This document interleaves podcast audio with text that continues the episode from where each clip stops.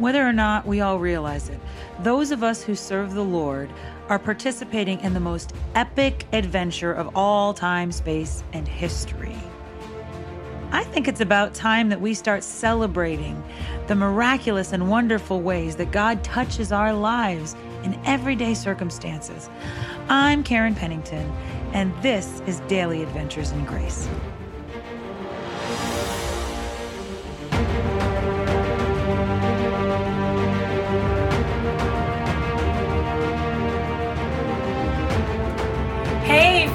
Karen Pennington here. And uh, have any of you ever seen like a musical and kind of thought about it, how silly it is that like people are walking around talking, then all of a sudden like they burst out in singing, like like Oklahoma. Uh, Curly comes out, then all of a sudden, oh, what a beautiful morning, and you're like, who does that? Who who actually is just walking or thinking or talking and in the middle of a sentence goes um, you know oh what a beautiful morning. Know, who does that? Um, well i have to admit i i do that. I'm that person who's just standing around and all of a sudden wants to sing. I have to confess sometimes i'm in prayer meeting and people are crying out to god and i just want to sing a song. I just want to start singing a praise song. But it's not just that. Particularly my granddaughter who, um, you know, light of my life, anybody who's ever heard me say anything for any period of time in the last two years knows that. I just love that baby so much. I love my daughter so much. I just get a little bit more time to uh, enjoy my granddaughter because I don't have to spend time, you know, in diapers and everything all the time. So, you know, I, I adored my daughter. I actually sang with my daughter too. We would sing to each other. And um, somehow I lost that. She kept it. And then I I got really busy and I started like not singing as much. I thought it was silly and it's I don't care if it's silly, but my granddaughter's brought the singing back out of me. Sometimes just singing her. So, I mean, just thinking about her. I'll be sitting in bed thinking about her, like, I'm gonna see my baby tomorrow. You know, I'm just making these songs. And I really, she, I mean, she barely talks. She's not even two yet and we'll be going next door. She always likes visiting my neighbor. When she comes to visit Gam Gam, she visits the neighbor and she'll go, going to see Rita, going to see Eddie, going to see Rita. and she just sings. And so there is like a thing. Some people do actually, some hear it, some just sing it. And I could call out a few other people I know who will just burst out in song for, I'll say it, Kira Spencer, Jordan Spencer, he'll do that. But, um, Isn't it just funny? God, God really does put a song in our heart, and sometimes we don't sing it with music and notes, but He does put a song in our heart, and really for for all occasions. Uh, and that's really what the Psalms are about. Psalms are songs. If you look at them, a lot of times it says to the tune of. So you don't. I don't think they were raps. I think not. There's nothing wrong with rapping, but I think they were actually songs. You know, so sing to this tune, and uh, we don't always see it translated to English, but there would have been a rhythm in the natural in the original language in the original Hebrew to them. A rhythm, a rhythm. And then there's sometimes there's these like I don't know if you've noticed at the beginning of the Psalms, there's like these directions. Sometimes it'll say this this kind of song and it's to the tune of this and this is when it was written. And as with anything else, there's in the Bible, in life, there's always a backstory. There's a backstory. So there's this word I saw at the top of one of the psalms that made me a little curious the other day. So I looked into it a little bit. It's it's called Miktam. I think I said that right. I don't know if there's any way to say it right, but Miktam. There are six psalms that start with a Miktam, and then it gives directions. It usually says to the chief musician or to the director of music, or but um, Psalm 16 just starts a Miktam of David. So I'm like, what on earth is a Miktam? Why didn't they translate it? What does it mean? So I looked it up, and the official answer is we don't know. it's one of those beautiful, mysterious Hebrew words that we're not quite sure. Um, now, there are a few theories. Because um, I want to know why did you sing this song? You know why I'm singing a song about my granddaughter? Because my granddaughter's coming. You know, you know why we sing songs of praise, or at least I hope, because we want to praise. You know, or because somebody else is playing it, so we're singing along because we heard it a lot hopefully because we want to praise. Uh, but there are two theories that I had seen. Um, they sound good to me. I don't know if they're right or not right. Some people equate uh, miktam with a Babylonian term nakamu, which I'm sure I said wrong, means a lid or a metal cover. So in singing, like basically these particular songs are to ask for a cover or recognizing God as their cover. That would be my thought. That works for me. I don't know if it's right or not, but it's a theory. And what it came to mean in um, in Hebrew history was um, an epigram, which is you know that brief introduction. This is an introduction to who God is. Um, I really like the idea that it's a cover based on these these six psalms. Um, because basically what it's doing is it's calling God their cover. All of these psalms are calling God their cover. I want to briefly go through a couple of them because there's a reason for singing. You know, sometimes we talk about singing and worship because um, we that's what we do because the music's good because we like the beat. You know, people feel like, oh, I can't sing. That's a bad. That's a bad guitar player. That's not what singing's about. Makes it easier sometimes when we have a good melody and a good worship leader, but we can do it anywhere for any reason, and we don't even have to be in tune. You know, uh, but in this case, this kind of worship, this kind of singing was powerful. There's powerful in our word. There's power in our words. I hope you know that. There's power in our words to call forth truth. Um, there can be power to cover up truth when we're speaking just horrible insults against each other, when we're rehearsing pain that God's already covered, that's bringing forth emotions that are already under the blood. And we have, we actually have the power to hurt. We have the power to cover up truth. We don't have the power to create or destroy it. That's God's. That's God's job. But in these Psalms, basically, these miktams, every single one is sort of calling forth truth of who God is, of the power of God's might. And so, in a lot of areas of battle and struggle, the answer was, I'm going to call forth the true Redeemer. I'm going to call forth who God is. And that's where the power is. We have Psalm 16. It doesn't say anything here other than it's a miktam of David. Um, I, I, do want to point out here, I don't know the answer to this, but um, there are theories that David actually wrote every psalm that said Psalm of David that's possible. There are theories that when you say of David or of this person, what it was really written um, sort of as a there were ghostwriters. You know, when people write books, they write with somebody who sort of listens to who they are and hears their voice and puts it out in words that they think represent them. So it may not have been David himself who wrote it.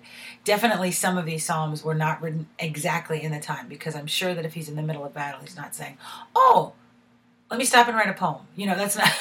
it's more. This is what his heart was believing. This is an accurate representation of what was in David's heart. Maybe even things he said while he was in the battle, but it probably wasn't. I wrote. I wrote down, sat down, and penned a phrase in the middle of trying not to get killed. You know.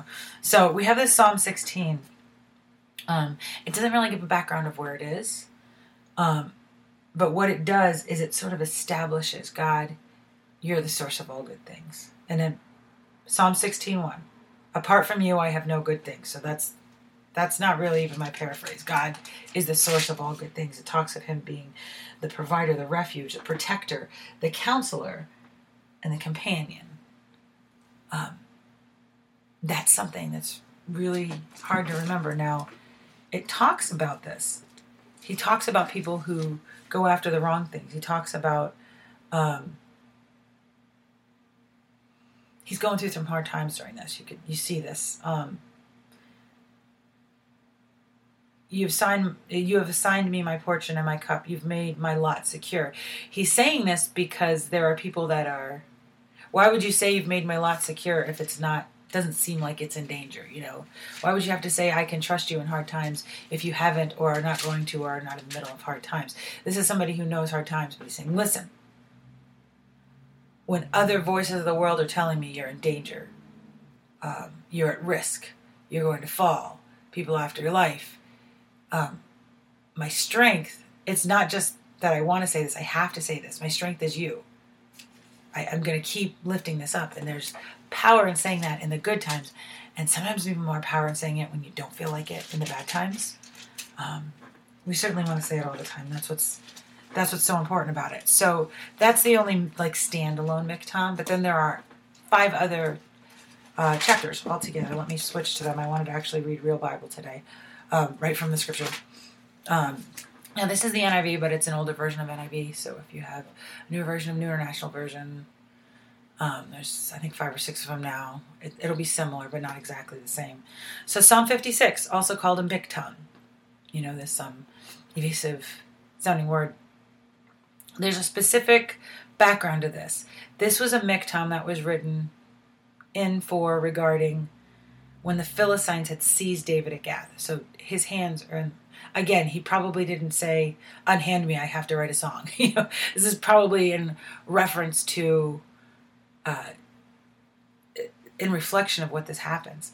And in Psalm 56, in face of now, listen to the battle. Listen to the song of battle that's happening here.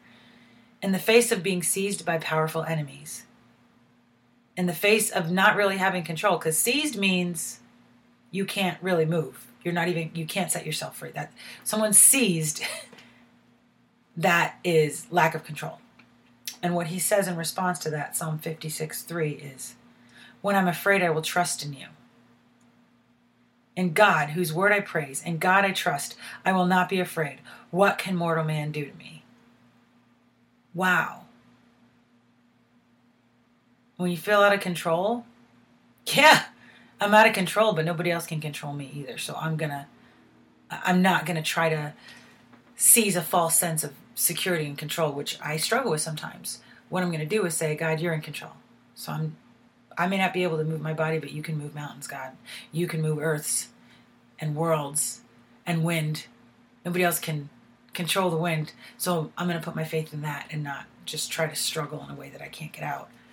Um, I'm gonna cease striving and trust in God. Psalm 57 was written when David fled to a cave, uh, probably the cave of Adullam. That's the one that was mentioned, because Saul is sending people against him, and he absolutely he fled. And he has this, even though he had been like the commander of the army, he has this whole army against him. He has, you know, his name is being smeared he can't necessarily do anything to make his name better because if he goes up in public and stands out, then he's going to be, you know, seized again. This time by his own army. So this is this one hits a little closer. This is his father figure. You know, this is someone who was supposed to trust him. This is someone whose daughter he married, and he sends not only him but the force of his whole army against him, and there's nowhere to hide. That's why he has to go to a cave. And so, what does David say in the face of this lie? There's nowhere to hide. Um, he says, uh, have mercy on me, O God, have mercy on me. For in you my soul takes refuge. When there's no one else to trust, when there's no way to escape man's grasp, in Psalm 56 against the Philistines, David says, What can more, mortal do to me? What can mortal man do to me? I can talk to this. And then in 57, when there's nowhere to run and hide, God said, David says, in you my soul takes refuge. Then in Psalm 58, it doesn't give a background, uh, but is talking about the injustice of rulers. It's talking about injustice that happens through him an injustice that is done against him. Again, something he can't control. This is a mighty warrior, but he can't control. People are speaking out against him. It doesn't say what it is, maybe because it doesn't matter what it is. People are speaking out against him, and his answer to this is Psalm 58, verse 10. The righteous will be glad when they are avenged. Now, he's talking about war, too. He says some pretty crazy stuff in here. Break the teeth of the wicked, you know, and I don't know. I, I'm not asking God to punch my enemy in the eye. Uh, that's very that's under Christ's blood. That it's Christ's job to avenge. But what it does bring here is the fact that even when injustice happens to us, we don't always have often don't have power over it. But who has the power? God. God will avenge us. Can avenge us. Uh, God says, "Vengeance is mine." Let God keep the vengeance. I'll tell you what. This is a real foundation for forgiveness for us, because forgiveness does not mean you are right. Forgiveness does not mean you deserve for me to let this go um, or for it to be let go. But what it says is, I'm going to leave it in God's hands. It's God's choice. What it's saying is, what it may say, I'm coming back to this relationship. You know what? Because what you did, it's over. So I'm going to release you from the debt and we're going to start building trust again. Um, it may mean I'm not going back into this relationship. You did something, you crossed a line and you keep crossing a line, and I can't let you keep doing this. So, whether it redefines your relationship where you say, okay, I'm going to love you, but I'm going to build this boundary, a healthy boundary that you can't go by, it may mean somebody did something horrible to you and your family, and you never have to see him again. You never need to see him again, but you're not going to keep an unhealthy relationship with them by rehearsing everything they did wrong with you. And this is when it says, the righteous will be glad when they are avenged. There's a hope here that says, I don't have to try to pay him back. I don't even have to try to defend myself. I don't. It's not worth it. Um, again, I have that. I don't have this control, but God does. Psalm 59. Here's an interesting one. Um, it's when David's in his house. This is how I know he probably wasn't saying, "I have to flee for my life. Let me stop and write a song." This is talking about, you know, the attitude of the heart as in regards to David fleeing from his house because Saul sent people to seize David, and he knew Saul was after him, so he was able to escape with the help of his wife, Saul's daughter. Um, and in response, verse 1 he's right in the hands of his enemies. He's right in the hands of his enemies. They're about to grasp him. They're at his house. And he says, Deliver me from my enemies, O God.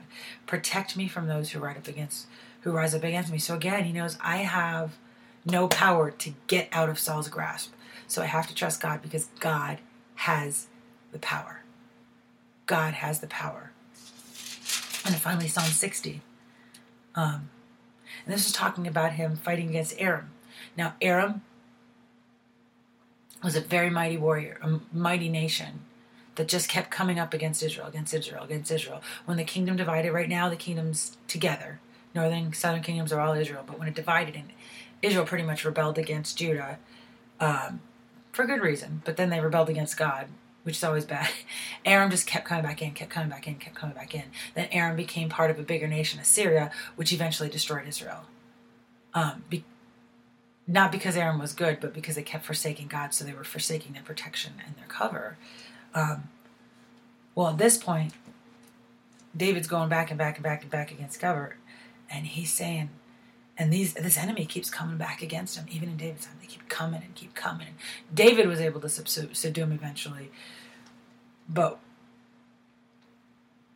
he's calling out for help to God again because he's like, we can't fight this enemy. We can't beat this enemy. Um, yesterday, I was talking about going against Aram again later on, a very evil king that God gave victory just because God is good, so that they would know God is God. You know, gave victory over hundred over hundred thousand troops, probably hundreds of thousands of troops, with seven thousand troops.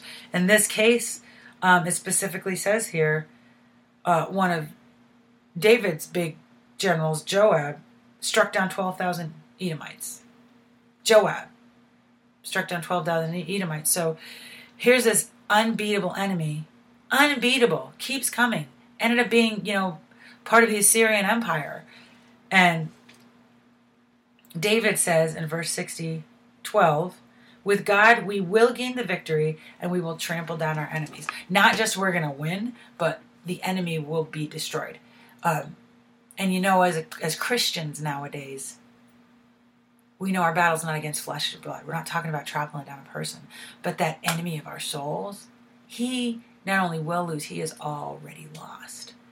So even in these times, David was saying these prayers, and he was a great physical warrior. He was a great soldier, and he did do more than any other king, not only to lift up the name of God, there were a couple kings that did that, but militarily, between him and Joshua, um, who was after Moses, they're the ones that secured this great land, really an empire. Uh, David, even that land that the Israelites lived in as slaves, he ended up grabbing that land, um, Goshen, and it became part of he took it from the Egyptians. It became part of Israel. And he did all of this. And I think in these miktams, whatever they're called, whatever they mean, whether they're coverings or an a word or a nonsense word or whatever, what it did was gave you a real secret victory into the heart of David. And it's not really that much a secret. It's that when we're against enemies that are stronger than us, which is all the time, then the key is to trust God when we feel worthless, the key is to say, My worth is in God. When we feel defeated, the key is to say, God is my victory. When we feel enslaved, the key is to say, God is my deliverance. When we feel like we have nothing, the key, like verse 16, is to say, God is my everything. And I love, I want to end with, you know, verse 16, where this starts is Psalm 16:1, where it says, I said to you, I said to the Lord, You're my Lord. Apart from you, I have no good thing. And then that last miktam ends, verse 60, 12, with, With God we will gain the victory, and he will trample down our enemies. God is the source of everything from the beginning, from the beginning, and God is the cause of all victory, even up through the ultimate victory. That's something worth singing about, don't you think? Oh Lord, I just want to sing right now. Great are you, Lord. It's your breath in our lungs. So we pour out our praise, pour out our praise. It's your breath in our lungs. So we pour out our praise to you only. Oh Lord, I don't do that very often, just singing solo, but you give us so many reasons to sing, God. You're our goodness, you're our victory, you're our strength, you're our refuge, you're our provider, you're our counselor. You're a friend and you never, never leave us, Lord. And we just want to lift you up today, God. And even as we lift you up and even as we praise you, we ask you to give us that song. Give us the courage to sing it because there's so much strength in words. There's so much strength in the song you put in our heart, Lord. And to those who would cry defeat today, those forces, we say, God is our victory and strength. Um, and Lord, we, I just claim your victory on behalf of those watching this. To those who don't know you, we just say, God is the victory. Take it, take it, take it. To those who do, Lord, Lord, I just speak words of healing and victory and truth over them that they may see you and feel your victory and sense your presence and discover your word and speak it and sing it, God, today in a way that just evokes and stirs your spirit in ways that they've never seen before, Lord. Thank you, thank you, thank you, and praise your name. Amen. Be blessed, my friends. Go claim God's victory today.